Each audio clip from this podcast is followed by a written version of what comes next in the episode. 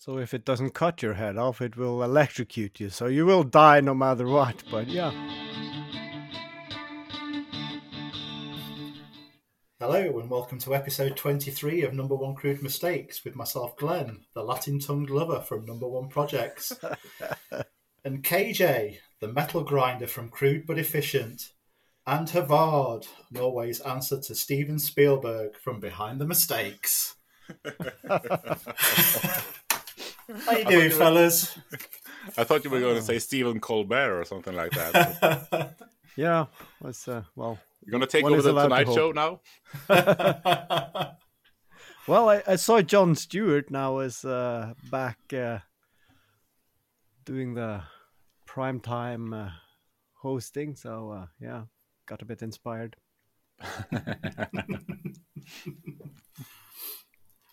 Just start off by saying well done, guys, on both your videos. They're both absolutely fantastic, the knife videos. And likewise. Yeah. And well done, everyone who participated, I think, in each way. But then again, finally, I will never see a knife again in my entire life. So I have now sharpened a couple of spoons, and those are my go-to tools now. I don't do knives. It's really nice that it's over. I agree. This was much worse than I thought it would be on my psyche. Yeah, it's messed up all my projects as well. I've got plenty of videos out, but none of them have been decent and focused on properly. Yeah, we've learned a lot with this knife along. Yeah, no more challenges from us, guys. Well, luckily we have a short-term memory, so I mean, yeah. So, sometime probably over the summer we probably have a new challenge. I'm sorry, we've got what? Sorry, what? Yeah. Oh. Dad joke o'clock. Yeah. Well, we might as well continue just talking about the knife along for one last time, don't you think? Yeah. Yeah. Let's purge it.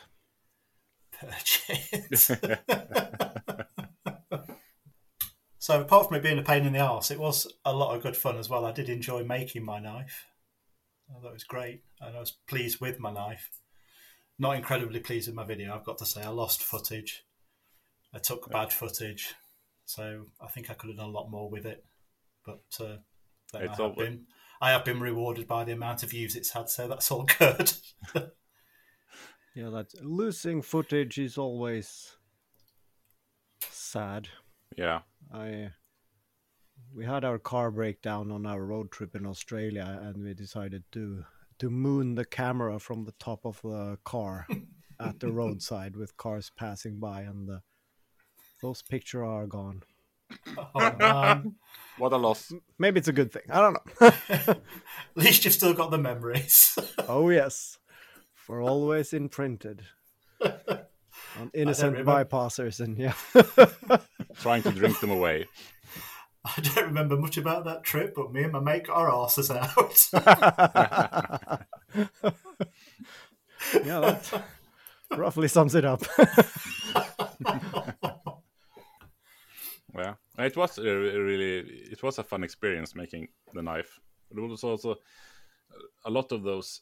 Oh, I'm afraid to take the next step because if I mess it up, getting back to this point will be really, really painful. Actually, so, I think that's really nice. I think you're onto a good project and one you're invested in when it gets like that. Yeah, and what's a deadline as well? Yeah, creeping up and yeah. I remember the first strum stick I built, and every process I'd spend at least 3 hours procrastinating over before I started it again, thinking if this screws it up, I've got to start all over again. You did some great transitions in your video, KJ. I really quite like the way you, and I can hear angle grinding again outside now, so let's go back to the outside. If only, I mean, I wished I had a clone that did all the grinding on this one, actually. So I think it came from something like that. Yeah. I had good fun with the project and the video as well, and I have to confess that I'm not 100% happy with the final shot but I had to take it because the knife broke just after it. I wouldn't light up anymore. So, okay, fine. It's doable. Let's go with that shot. I was impressed it lit up at all. Yeah. At a part, I didn't understand why it didn't light up, because I turned one of the filaments backwards. But then it actually worked surprisingly well. But I think I had a short in the top of the blade, because at one point when I was cutting the tomato, you could hear a sizzling in the front. And I think it was a short there that killed it in the end as well. But I finally got because I ordered those other filaments I talked about in the video. That's low voltage version, the 3 volt, the not kill you current or voltage kind. Those arrived 3 days before the video was supposed to be done.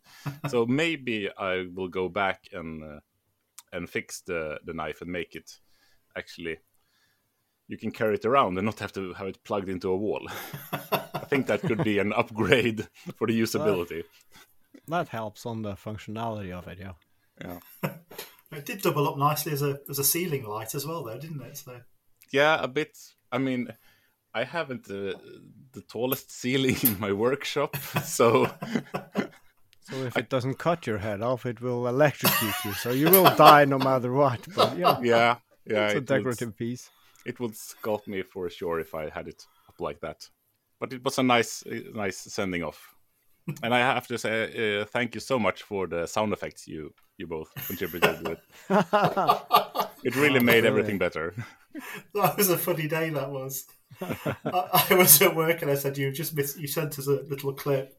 And I said, it's just missing the sound sound of a lightsaber. You said, just send me the sound effects, and I, without thinking, just did it straight away on my phone.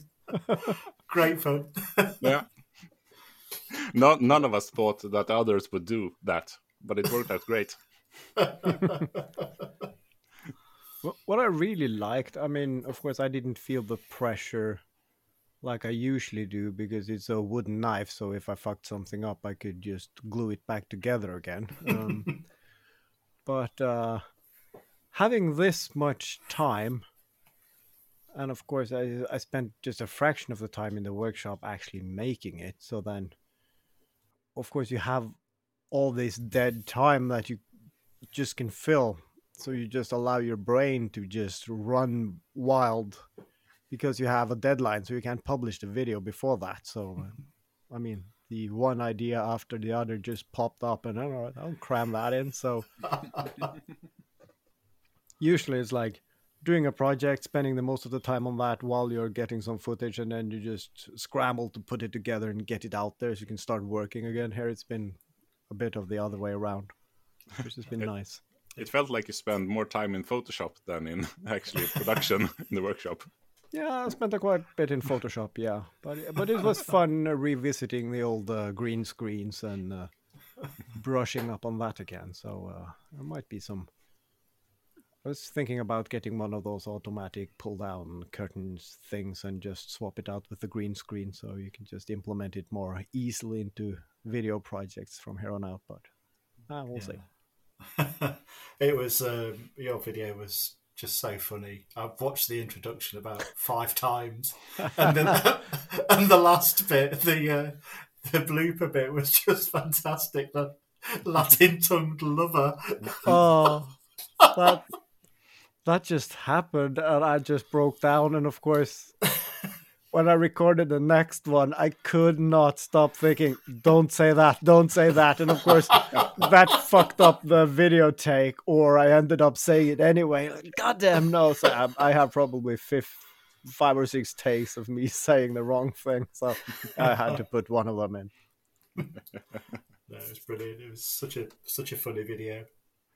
Yeah, you should spend more time with the green screen, I think. Yeah, and give yourself a little bit more time, because that was just brilliant. Very creative. So we just we need to thank everybody else who participated as well, and that's big thanks to Cormorant Craft Moira Moira, sorry, All The Makes, and obviously Tim from Turgworks for his prison shank. Yeah. Thanks very much for joining in, guys. Yeah, they were all great in their different fields. I mean, the beauty of simplicity of Tim's knife was really nice, and I do like the classic curves and the nice handle on Michelle's butter knife as well. That nice, yeah. And I mean, really nice. And it's the most axe-like of all the knives, and of course I like that. Of course, his etching turned out so clean as well. Yeah, did a great job. Yeah. Hopefully we haven't missed anyone, because I mean, the hashtag function on Instagram and YouTube kind of sucks at the moment. So if we have missed anyone, please send us a message, because we did not do it on purpose. I actually saw a couple of people in my feed actually making knives, but when I checked it out, there was no reference to the knife along, and there has never been any correspondence with these guys previously. So I just think it's the algorithm just serving that up based on the knife along being the theme. But then I thought, should I let them know that they are in a competition without even knowing it? But just add the hashtag. I think at least one, if not two of them, are professional knife makers. So I might not let them in on the secret. That's probably for the best. No, a similar thing happened with me. I noticed a lot of knives coming up in the feed, but then I have had a few knife follows as well on Instagram, having used the hashtag knife in my every real life out lately. So, did you get any blowback on your faking Damascus? I mean, the knife community isn't that nice when it comes to that, I think, but maybe it flew under the radar for them. Yeah, no, I don't think any of them have watched it. I didn't. No, I didn't get any hate for that. I was hoping for a little bit. It felt like you were baiting the trolls a little. It's always worth a try, isn't it? Yeah, whatever works. Of course, I have had videos I've put out there before which haven't really done many views for the first couple of weeks and then taken off, so you never know this time yet. Bring on the hate. But that's a good idea for the next challenge. The hate along. Yeah, make the one video that baits the most awful comments, and then you can make whatever. Just put it out there and sit and wait, and give it like 4 weeks, and then you tally up the comments. The hate alone. That would be great. So then, of course, that's an easy catch, like shooting fish in a barrel. You take the river table people or the pallet wood or something. It's very easy to get people. Yeah, you want to grab as many of them as at once. So what can you do to make all of them go ballistic at the same time? That's the hard part. Yeah, but I think someone took like a nitro-powered remote-controlled car, and they strapped a baby car seat on top of it. And of course, it was only a doll sitting in there, but people went ballistics in the comment field. Like, you can't do that to your baby. And like, people like, it's a doll. It's hilarious. But people took it so seriously. Of course, I have a black and white cat now, and we also have a black and white cat toy as well, so... Yeah, like that. Oh, there you have it. Bring them over. I got some explosives. I mean, no.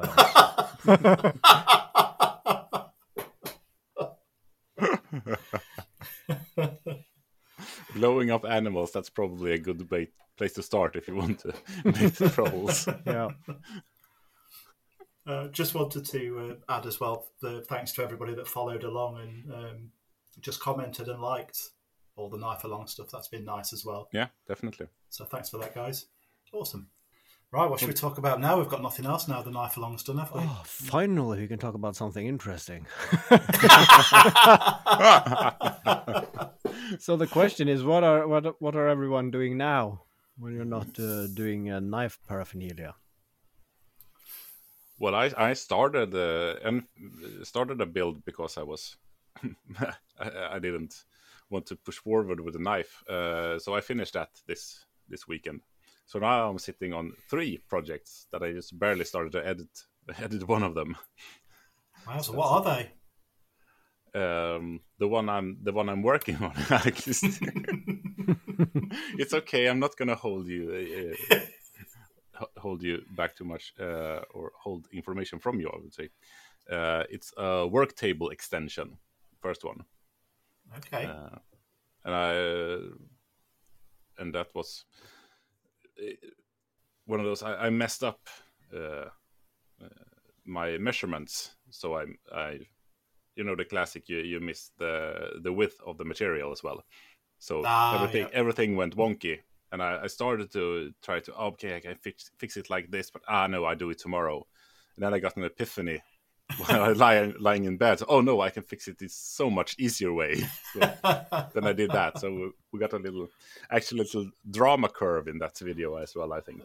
So that's probably nice. But the problem at the moment is that my back is hurting really much. I don't really know why. So I can't really sit down for that for so long time. As I sit down a lot in my professional job, it's not really something I want to sit down and edit a video in the evening as well. Right. And I don't really have a standing desk at home. And I'm not really that good at standing still either. All my life I've been good. I'm good at walking. I'm good at sitting and laying down. Those are my 3. But standing still, that's not me.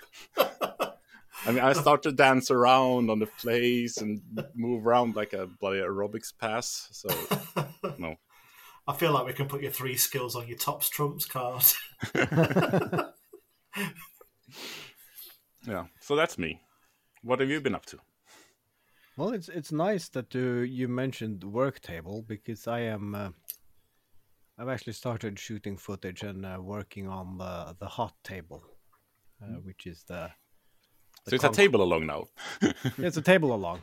So of course I have chosen the concrete tabletop with the heating cables, and then I listened to the Three Northern Makers podcast here the other day, and actually Steve is thinking about making a table as well out of concrete. So all right, but I'm guessing he's not going to put heating cables in it, so that's fine.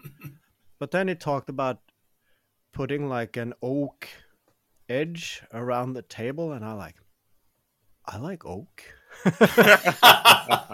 And then it's started thinking about it in a car, and no, that would be really great. And of course, then I don't have to build the form. I can actually just build the outer ridge of the table, and then I can pour the concrete in. That should even speed up the process. And then, I went to the store and looked at some oak, and then of course, I passed the recycling plant as well. So I just dropped off some old kids' toys and so on, and I saw a shelf there, a huge one from a school or something, and it was industrial casters, and it was all made out of proper nice plywood, and no.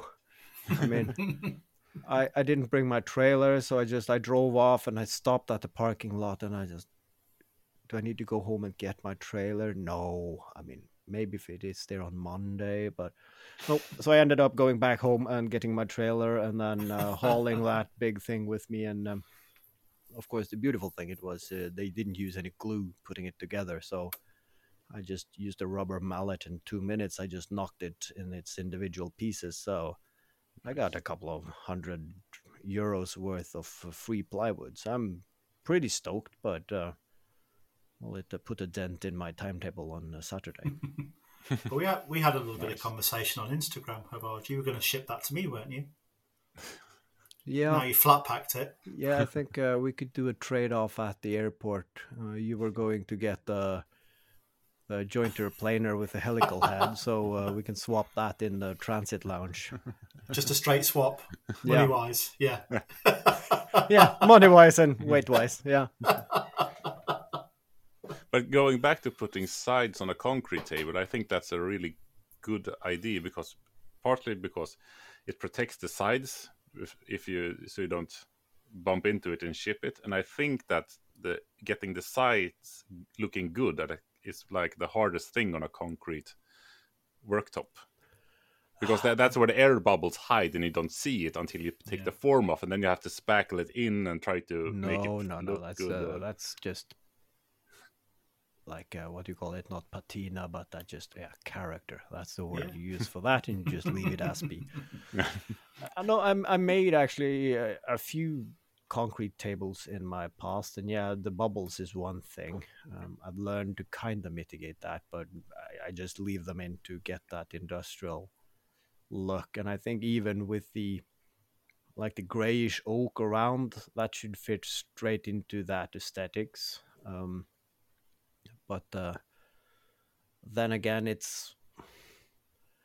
was just going to be a project for fun. But if you're going to start to spend money on oak, and of course now I've started thinking about how this is going to look, and it sounds like this is going to be a decent table. And of course, if you're using oak, like binding around the tabletop, then I can't use like fir run-of-the-mill construction lumber for feet. I mean, I have to do a proper job there as well. And so I'm sliding slightly over to this being a longer, more expensive, more complicated project than I thought of. And then, of course, I have to be really careful about getting the heating cables in so they don't ruin anything. But, of course, push come to shove, you can just knock the concrete and then do another pour, because that was one of the tables I made. It was a very thin tabletop, so I couldn't use any metal rods or meshing inside, so I just use this fiber armed concrete, which is ridiculously strong. But of course you have this fiberglass strands sticking up, so it's like you had a table with something that looked like fur. And of course, you really have to sand on it to get those away. And of course, if you don't get them like to a very fine level, then of course these small strands of fiberglass are sticking up, and then it's really annoying on your skin if you're just putting your hands down and one of them just pokes. You're like, God damn it, that's one I forgot to sand down. And so I'm not doing that again. That's sounds really bad, actually. Yeah, sanding concrete is... I mean, you don't want to do that. I have like a grading disc on my angle grinder, but that's too coarse again, so yeah.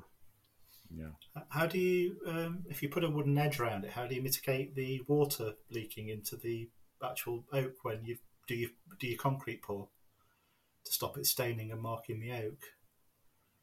Because then you've got the added pressure of trying to sand the wood without sanding the concrete, haven't you? So yeah, that's something I need to think of.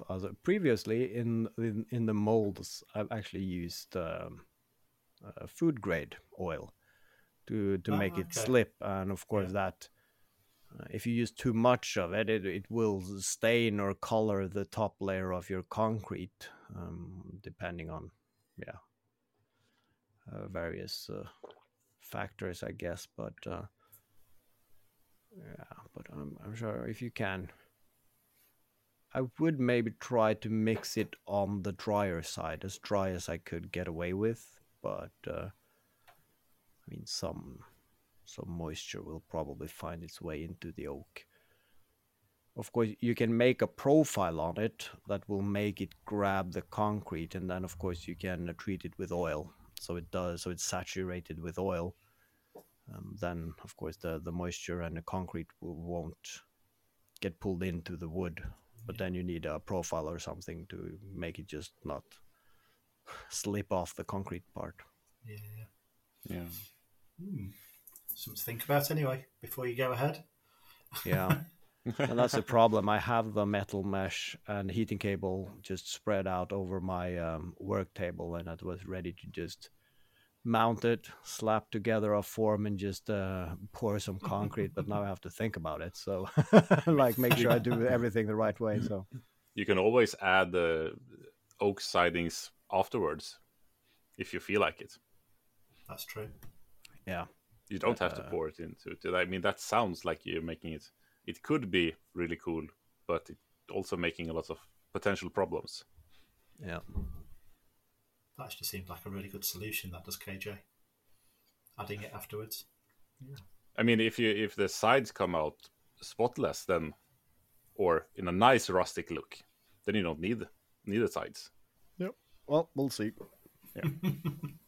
Well, keeping on the subject of benches / tables, I made an extension to my workbench today. Great minds and us two think alike. Well, yeah, you, Michelle, and you two think alike. It was her idea, actually. Oh, that's scary. Yeah, I just made it happen. You know, she said it would probably be, and I've thought about it for a long time. When I've been filming, I'm generally filming over my shoulder. So where you guys, like, you have benches that you can stand behind and film from in front of, don't you? And I don't have that. So this one's going to fix that problem, hopefully. So it folds up at 90 degrees from my bench. So I can stand. Sounds very much like my project, actually. Okay. Because I don't have that. Right. Okay. Sorry. Well, mine took about an hour to make today, KJ, so I'm sure yours is going to be more comprehensive. I'm not so sure about that, but... And I didn't film it, and I'm not making a video out of it. Oh, and here I was hoping for some rivalry. Table extension off. Yeah. I also today, because of that same problem, I've made a overhead camera mount as well, which actually fits, which was my idea, but then I was going to screw something to the ceiling, and Michelle said, why don't you make it so it fits your French cleat walls, because then you can move it all over the workshop down that one side of the wall.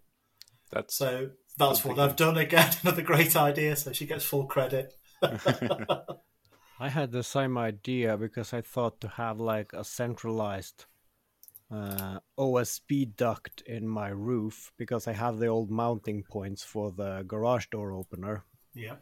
And then, of course, I have the connection points for the dust hoses at various points in the roof. And, of course, I just put the vacuum onto it. But then I also thought, if I screw up one of these railings where you could put clamps on and you could just move the entire length of the workshop, I could make a camera mount, like, which would be in the roof, but you could move it down the center line of the workshop. Yeah. And then, of course, you can get good footage from a distance, but also you could put it right on top of your work table and film straight down. Of course, I need to get a toupee then, but... I mean, that's a small cost. Or a hat. You don't need a toupee. You can just put a bit of powder on your head, stop the glare, and I think everything will be good. Yeah. Yeah. Or start wearing a hat. I mean, I'm at that age now. Yeah, just give the kids some markers and let them go wild. I have some pictures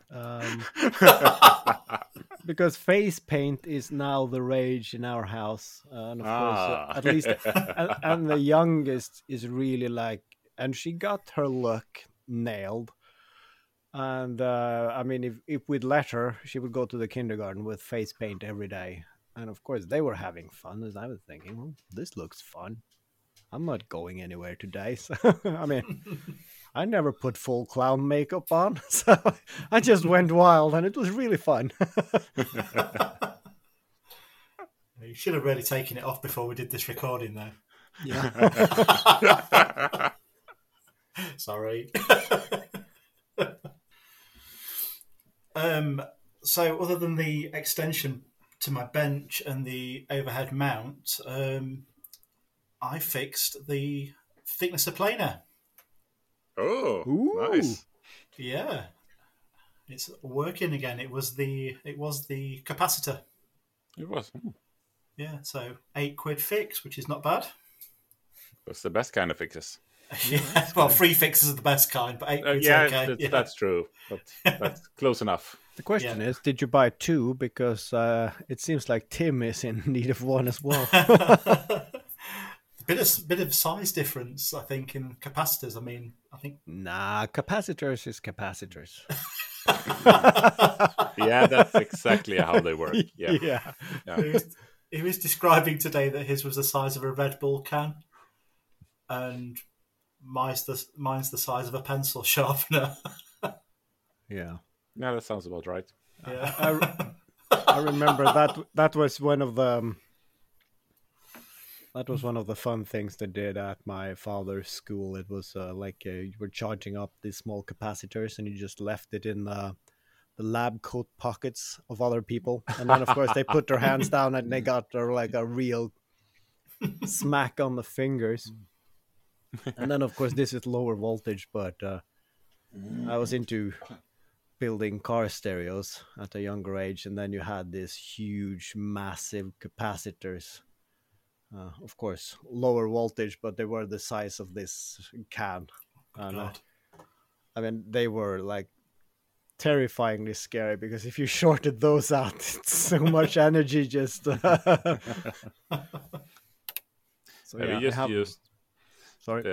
When I studied electronics at high school or whatever, it's year 10, 11, 12, we just took those small...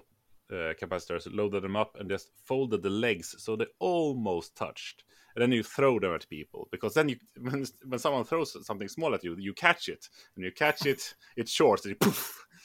So that was really funny, we thought. Yeah, that sounds the safe. People we threw at that did not think it was that funny. You've got to know a little bit about what you're doing when you start messing about with electronics like that, haven't you? Yeah, I mean, I did shock myself once with a knife project. Did you? Yeah. When I wonder which of the electrodes are... That was 160 volts. Felt that one. I think it's maybe twice, maybe three times I've managed to shock myself with 240 volts. And... It was kind of nice having the first one, just out in the park, so to say. So now I know how it feels like, and it really keeps you on edge. I mean, it's not something I try to seek out. No. I've never done it. I've shorted the electric out, the trip switches out in the house by messing about, but I've never actually felt a shock. Yeah, only off a cattle fence, and they're horrific. Yeah, I mean, those aren't lethal at least. So no, but it does feel like every bone in your body has been rattled, doesn't it? Yeah, yeah. I mean, that's the thing with having electric shock, is that if you get a proper shock, you should really go see a doctor. But people generally are partly ashamed of getting the shock, because you feel stupid for doing it, and then you get a little riled as well, so you don't really... You can get some internal damage without knowing it because of the shock as well, so it's not something you should look for, no. No. Oh, I did actually experience... I've done that quite a few times, the cow fences, but it was as a kid. One time we were actually crawling under them, and of course, I touched the wire with my spine, and that's where the central nervous system is going down. So that really knocked me out. It was like a blackout there for half a second before I just came to my senses, or maybe just grounded through your hands and knees as well. So just a perfect circuit. So I really felt that one. And then, of course, it's a classic one when you're going to going home from a party, and you're just gonna step aside of the road and have a leak, and then you don't see the fence in the dark, and you just pee on it. That is also a experience. Yeah, growing up on a farm, I learned that you should never pee on a fence, because you can't be sure if it's electrified or not. Yeah. And for me, it was just the classic of, I think I was probably dared to touch the fence, and you touch it really quickly and let go, and you don't At that age, you don't realise it's pulses that are going through the fence, not a constant current. It doesn't work, and they got a real good hold on it, and bloody hell. I remember we used to take leaves and strands of grass and that sort of thing and touch it with and see how small piece of greenery you could have, because, I mean, the smaller, the higher the voltage. So if you had a big thing, you didn't feel anything, and just the smaller and smaller you got, the more current you got. Yeah, that was the standard way of testing if it was actually a live wire before you tried climbing over it. But we had... Ooh, this is quite a few while ago, but we got an like a rescue dog, and the first weekend we had it, I was out walking, and then she was sniffing on something by the side of the road, and of course there was an old fence that has been knocked down or anything, so it was covered by grass, so we didn't see it, but of course she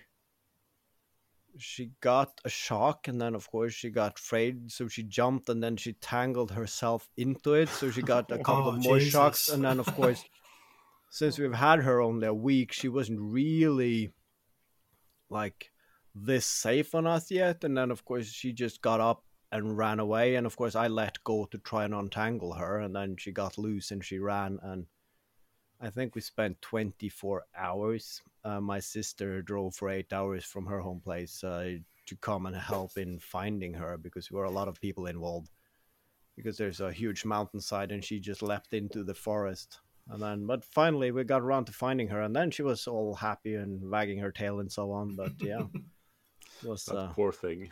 Yeah, it's not fun. She never went near a fence again. No. Dogs are generally smart like that. They do normally learn the lesson first time round, don't they? Yeah, unless some other of us. Yeah, so that's fun. That's summer memories, which brings me back to I'm really looking forward to summer now. So. Yeah, I don't really remember summer. Did we ever have summer? Hasn't it been winter always? It feels like it, at least. Yeah. It was very rainy our summer here last year. But we've had a good couple of days just lately, actually. I was in shorts on Saturday. Yeah. Oh, you southerners. It's about 15 degrees.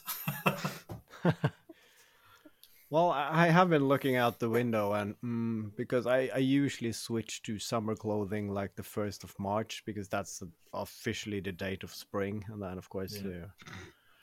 But that's not going to happen this year. No, it looks a bit... Like it might be April maybe before I do the switch. Now, I've made that mistake on just having a date in mind and switching, and had some really cold days at work, especially the mornings. Yeah. Yeah. I mean, the date you switched to shorts is when I don't have my long johns anymore. That's basically October to March for me. It's... Because I don't like freezing. Talking of long johns, you've just done some... you did a bit of sewing the other day, didn't you? Yeah, the classic extending of the trousers, because if I get them correct for my waist, there's not enough to go to my feet, so to say. Is it always 12 centimeters? Is it pretty standard? No, it's about like 10 centimeters. I think I went a bit smaller in the waist size for these to fit me even better, because it doesn't matter how many X's you put before the large, they don't get any longer. I mean, right. XL is the longest. Then you just get wider and wider and wider. It's not like they think that fat people can be tall as well. No, so I generally have to do it. I mean, I've had these sweatpants lying around for like almost half a year, I think, and this is the to-do pile. Yeah. I noticed they were in your favourite absence of colour, weren't they? Yes. Yes. The monochrome wardrobe still reigns, yes. So now I actually cleaned out that sewing pile. So now I might even do a sewing project, I think. Perhaps eventually, we'll see. I mean, I have a work table now that's basically free of stuff other than a sewing machine. So that's a good start, I think. Just for the audience, KJ keeps looking around at the workbench just to make sure it's still clear. The terrorists in your house that fill up your workbenches. Yeah, and he's named me. Because I'm all about, I want clean workspaces. But then when I come, I'm just going to put this down here. And then I fill it up. And then the different me comes and clears it out. And a different me comes and puts stuff down. So it's a constant battle with myself. Well, the 6-year-old the other day said that she wanted a workshop so she could make things. And, of course, that was my proudest moment. And then, of course, I followed up with, but you can go down in mine and make whatever you want.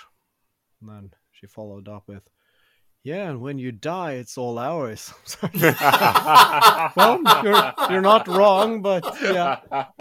Thanks for that commentary. But I've got something similar as well, actually. Yeah, but and she's been into dresses since she was 2, and if she gets to choose, she would like to see YouTube videos on my phone of people making dresses, and then.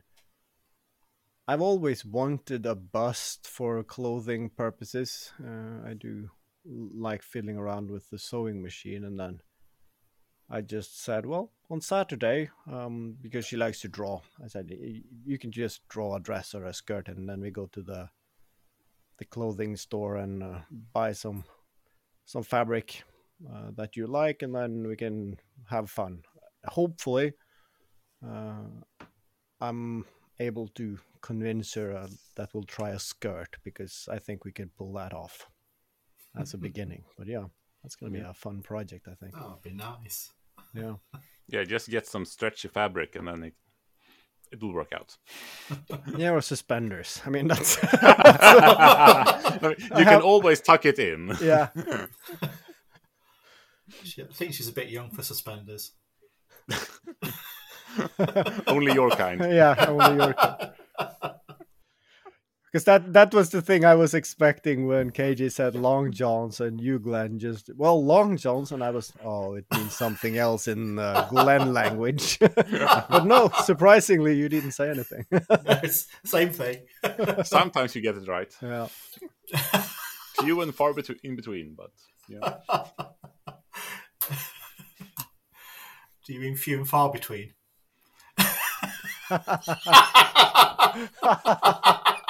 I rest my case. Did you make anything in the workshop with your daughter? No, we haven't gotten this far. No, she's been under the weather again for a couple of days, so she's been staying at home with her mother. So we're planning on doing something on Saturday. Which is going to be nice. I've been trying to convince them, and of course, I've been looking at pink toolkits or whatever. But I think that they're still kind of young, and that they are actually showing an interest at this point is a major win. So, of course, I don't want to push it on them, because then they're just going to . So, yeah, just try to encourage them whenever they show that spark of wanting to make something, and go ahead. Every time I manage to coax one of my kids down in the workshop to do something, we end up making a mallet. That's the go-to thing. Because you take one big piece of wood and a handle and put them together in some way, and then you have something you can bash stuff with, and that's the best thing you can do, apparently. Yeah. And that's a really nice thing about having a workshop that's not built to be like a statement piece. So, of course, I was just knocking together a cupboard or whatever under the sink. And then my daughter wanted to use the drill and just have at it. So she drilled maybe 30, 40 holes. And then, of course, they got covered by some OSB later on. But that is maybe 3 years ago, and she's still talking about that. I remember that time I were allowed to drill. So it's like, that's the kind of experience I want them to have in the workshop, not oh, I need to hold the flashlight or the tripod for daddy while he's angrily screaming, keep still. We're only on the 30th take or something. So, yeah. And that's what it was like growing up, for me at least. I mean, my dad has had workshops all over the farm, more or less. And you always knew, I mean, I can go in and take whatever I want, more or less, and do whatever I feel like, as long as I try to stay reasonably safe. So I mean, I didn't touch the chainsaws or I mean the really dangerous things that I wasn't old enough to even lift properly. Yeah. But otherwise, I was free to do what I wanted, and that was That's no limits. Yeah, my dad was actually a carpenter, and we weren't allowed to touch the tools, help him, watch him. All you're allowed to do was ooh and ah when he finished the job and tell him what a good job he'd done, and that was that. Yeah, that's a bit on the too little side. Yeah. That being said, I have had that thought because they think it's fun to see daddy on TV because sometimes I'm sitting and editing while they're watching the TV in the background, and they come over and like, ooh, I would like to film myself and put myself on the TV and so on. And I'm just thinking, maybe I got some editors to edit my videos. Or maybe you become their editor. Yeah, that's probably, I mean, the smallest one that's doing the clown makeup, she's probably going to have a makeup channel on YouTube within a few years, probably making millions. It might be a key to retirement. Definitely encourage that. Yeah. Just have to give them a sandbox to play in before you let them out in the on the real internet. Yeah. My daughter's been in the workshop several times. We've made things together, but she's a little bit older, which helps. But we've even made a YouTube short together before, you know, the whole project and then the edit. Yeah, nice. It's been nice. Yeah, it's been really nice. And then, you know, Michelle comes and joins us as well, and then occasionally the mother-in-law. So we've actually had Friday and Saturday nights in the workshop as a full family. Yeah, that's a dream. It's not. That's too many people.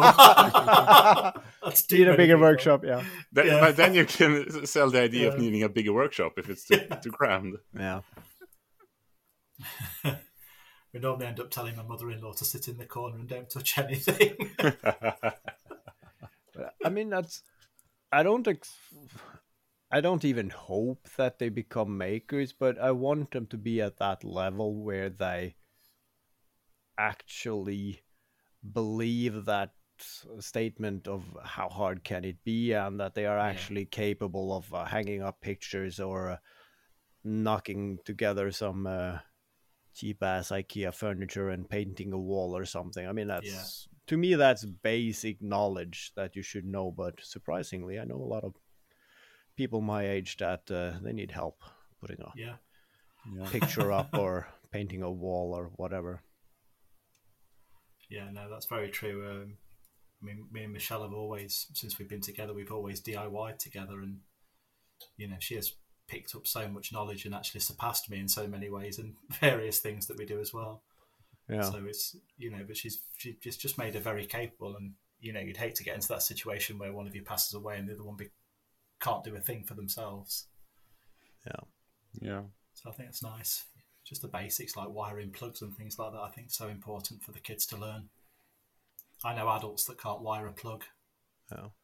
But that being nice, I've come to that threshold. At least they are thinking that when daddy passes away, the workshop will be ours. So at least they are mentally on the way to sizing it up for their purpose. And we can move all that rubbish tools out the way. Fill it full of makeup. Oh, your tools is just going to be props on the wall. It's like, ooh, this vintage crap that daddy had laying around. Let's just put it on the wall and call it workshop cheek or something like that. The thing I have to remind myself of when it comes to the families, what I felt the one negative thing about my upbringing is that we had some kind of agreement that the person most suited for the job is the one who's supposed to do it. So it was not that much collaborations. No. Because when it was something to do with fabric, then my mother did it. And when it was, something to do with wood, my dad did it. And that sort of thing. And also my mother, who never been a fan of cooking, had the approach, oh, cooking is so boring. You shouldn't have to do it. I'll do it instead. And that's a really stupid way to go about it. Yeah, that's a new take. Yeah. So I try to remember that I shouldn't, because I'm the best one in the family when it comes to electronics. But I shouldn't do all the wiring work just because I know it the best. But it mostly ends up that I do it anyway. But just remember to invite the other people in the family when there's something that they should be able to do, that they should do. Yeah. And that can be really hard at times. And that's the one thing I'm thinking of. That's when my kids are doing basically anything, that I don't just grab whatever it is that they're doing out of their hands and let me show you, and then I just do it for them. So it's and it's like, if you need help, if you need guidance, I will give it to you. But of course, I can sit and watch and see that, all right, it's not going to be maybe the best result, but I see the value in them actually just having to try and problem solve on their own. The result can be crappy, but the process of getting there is actually what is valuable to them. Yeah, the problem solving is in my eyes.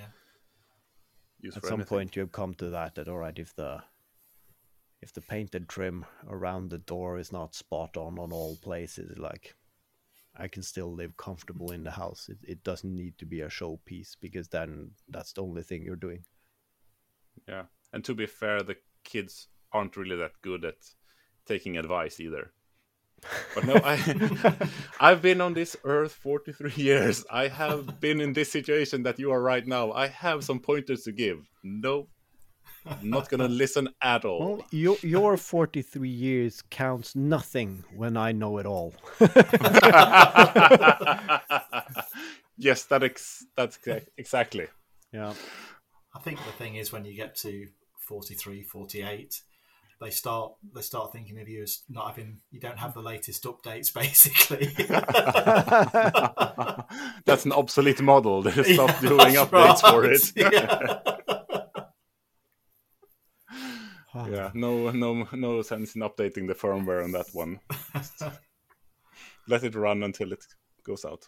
That being said, updating firmware, I kind of took it personal last week when Glenn said, well, you talk about all these things you want to buy, but you never buy anything.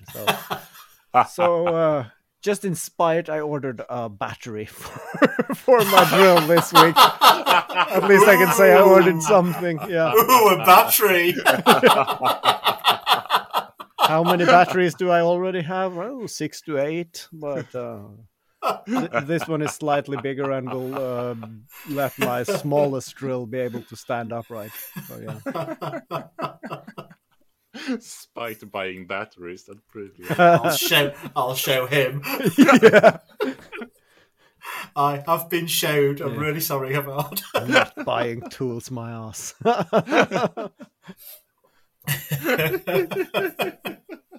Oh, that hurt my heart. KJ's bought more tools than you. Don't use them, but he's bought more than you. Yeah. I buy them, never use them. Yep, that's me. But I actually thought about KJ here, because I was outside cutting the grid for the table, and then I used I have a small angle grinder. And even with the best battery, I think it was something special type of steel or something. I just bought it on a sale, so it really worked to cut through it. And I like, all right, this is my Just I've been thinking about getting a larger size battery angle grinder for a long time. And fuck it, I'm going inside and ordering one now. Sat down by the computer, and I think Bosch has 12 different 18 volts models with different numbers, and I was just reading and trying to compare, and probably most of them are okay, and they give the sizes and everything, and I just realized, no, I need to go to a store that have them. I need to hold them in my hand. Jesus. And then I just ended up going outside, and then I realized I have this bike lock cutter from my bike stealing days, I guess. I thought you were going to say extension cord. Yeah. I actually have an angle grinder on a corded one, but the cord is...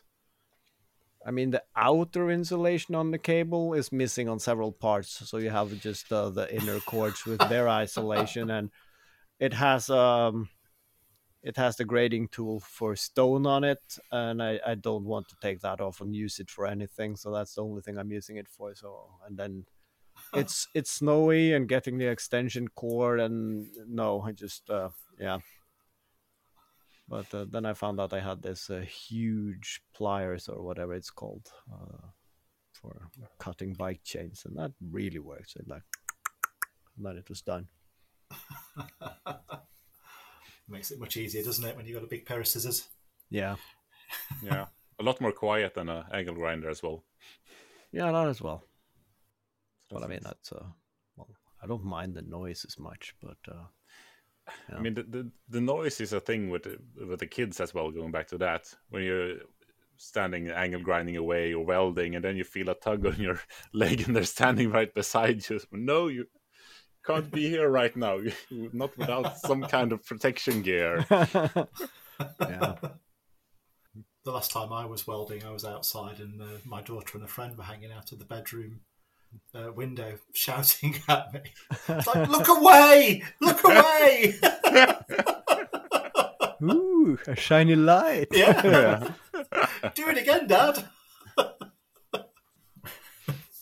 So you got some new parts today. Oh, me? Oh yes, you. Oh, yes. It's been a... I have been waiting a few days, because when you order parts from China, at some point you get a message from the Norwegian Postal Service that they have registered a package incoming, and then you get tracking on it.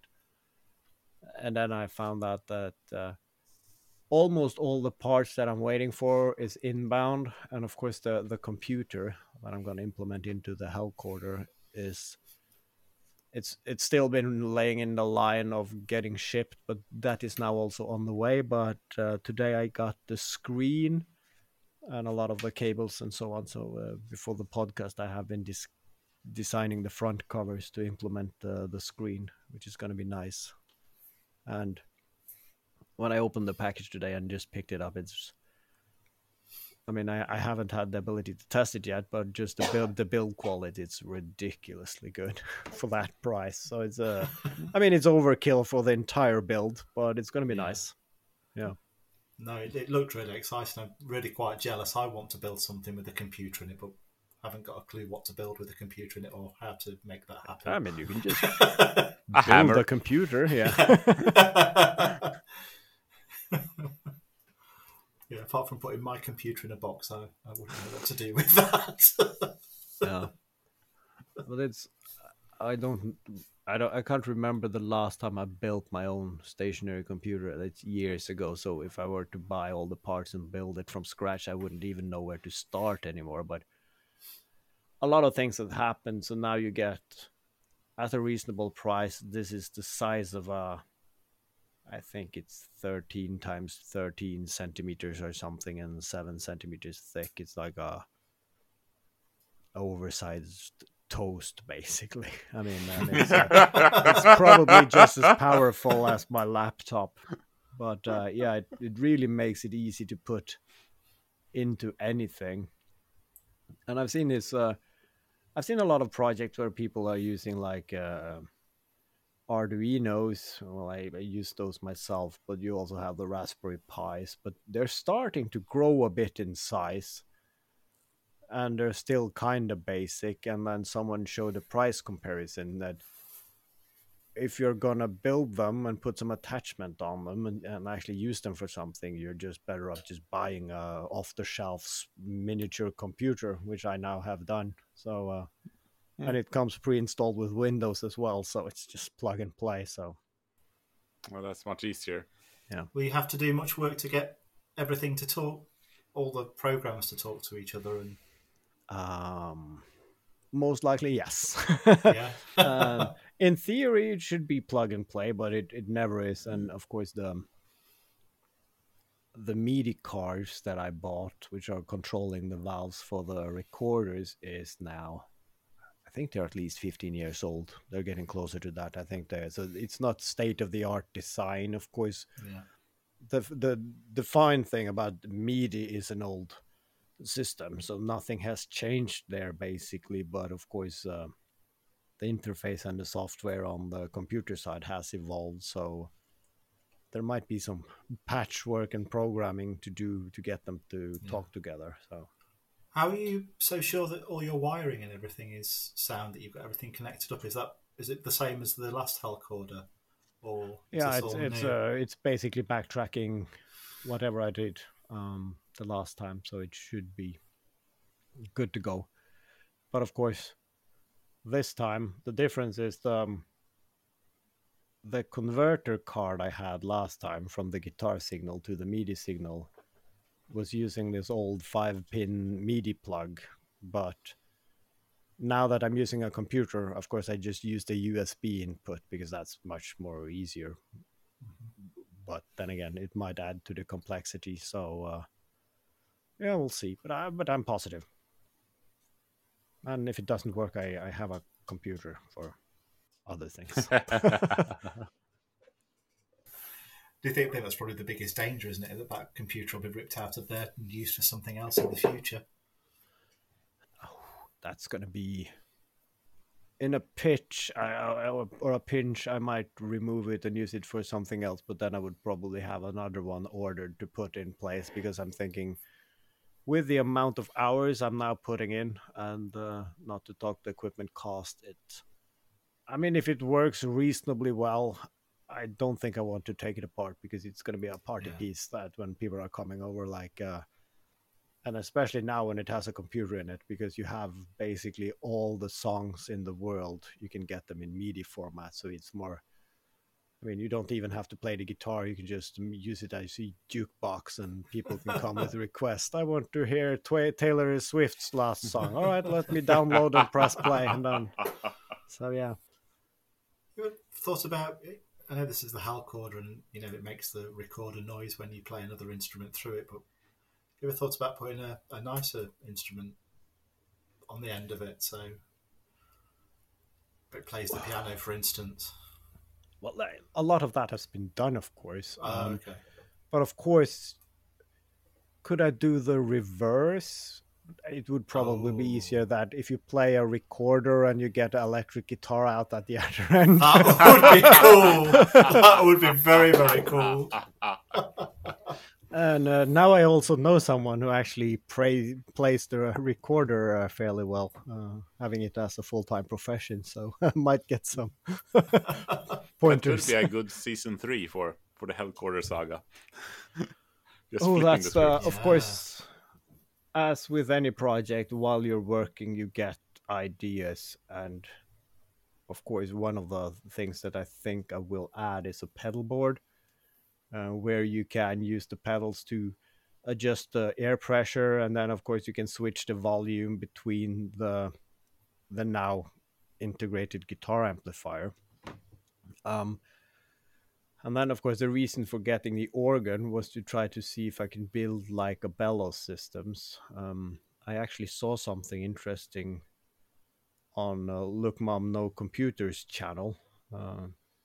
But he probably get a lot of requests, so I did. I thought my questions probably drowned in the middle there, but I want like a mechanical bellows at the end, because I don't want a hose and a vacuum cleaner at the end of it. But I think I'm going to draw the line there. Once I've done that, I can't go for a third iteration. Of course, I'm saying that now, but this time next year, what are you working on, Havard? Well, Hellcorder 3. Yeah, got an old van, so now it's going to be portable. We're going on tour, and it works. It works so well for the Wintergatan, so let's just follow that path. Yeah. I think I saw it on the TV, actually, late last year. There was a guy who built a little shed on top of his trailer and put a piano in it so he could travel around and play his piano for people. Yeah. On that subject, of course, I've been diving a bit down in the rabbit hole that is the Red Bull Soapbox Challenge. So I have been reading up on the rules, ticking all the boxes for the organ build. But there is a weight limit. I mean, the car cannot weigh more than 80 kilos. Can I just stop you there? Is this where you're telling me I'm too fat to be the driver? No, because that's it's without the driver. I mean, the weight of the driver is not into that. But the car itself, in its lightweight, cannot exceed 80 kilos.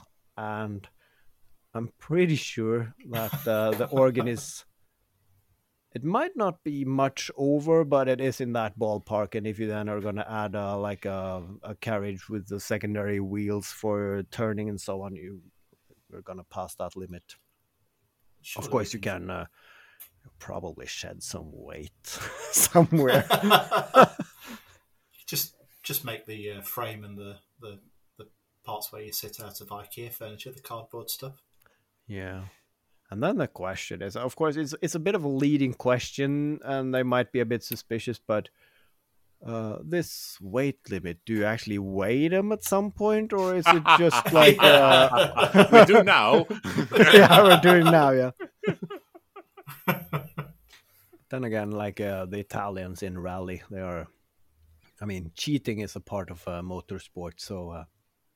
Of course, we could just put it on the start line and then someone just jump over from the sides and just slap some extra part on, like last second, and set off. How much does the Hellcorder weigh? Just asking for a friend. The last one was heavy because of all the solenoid valves. Yeah. It was probably... I think it was getting closer to 20 kilos. And of course, with the now lighter valves, it should be lighter, but then I beefed up the materials and now adding a lot more equipment and a speaker and a guitar amplifier. So it's probably going to get close to 30 kilograms, I'm guessing. So the handles on the side is really helpful, but it's not something that you want to lift without... using your legs instead of your back. So well, there we go then. I mean, that's 50 kilos to play with, isn't it? Just mount that on the Red Bull cart. You can play the guitar through it. Yeah. that could work. Yeah, that could work. Yeah. I need to think about that, because it's always I've done a lot of these soapboxes when I was a kid, and it's bloody good fun, and doing the soapbox race as a challenge would be brilliant. So I think we'll maybe end it there for this week. So thanks for listening, everybody, and we'll see you in a couple of days for the half pint. Bye. Yes. Bye. See ya.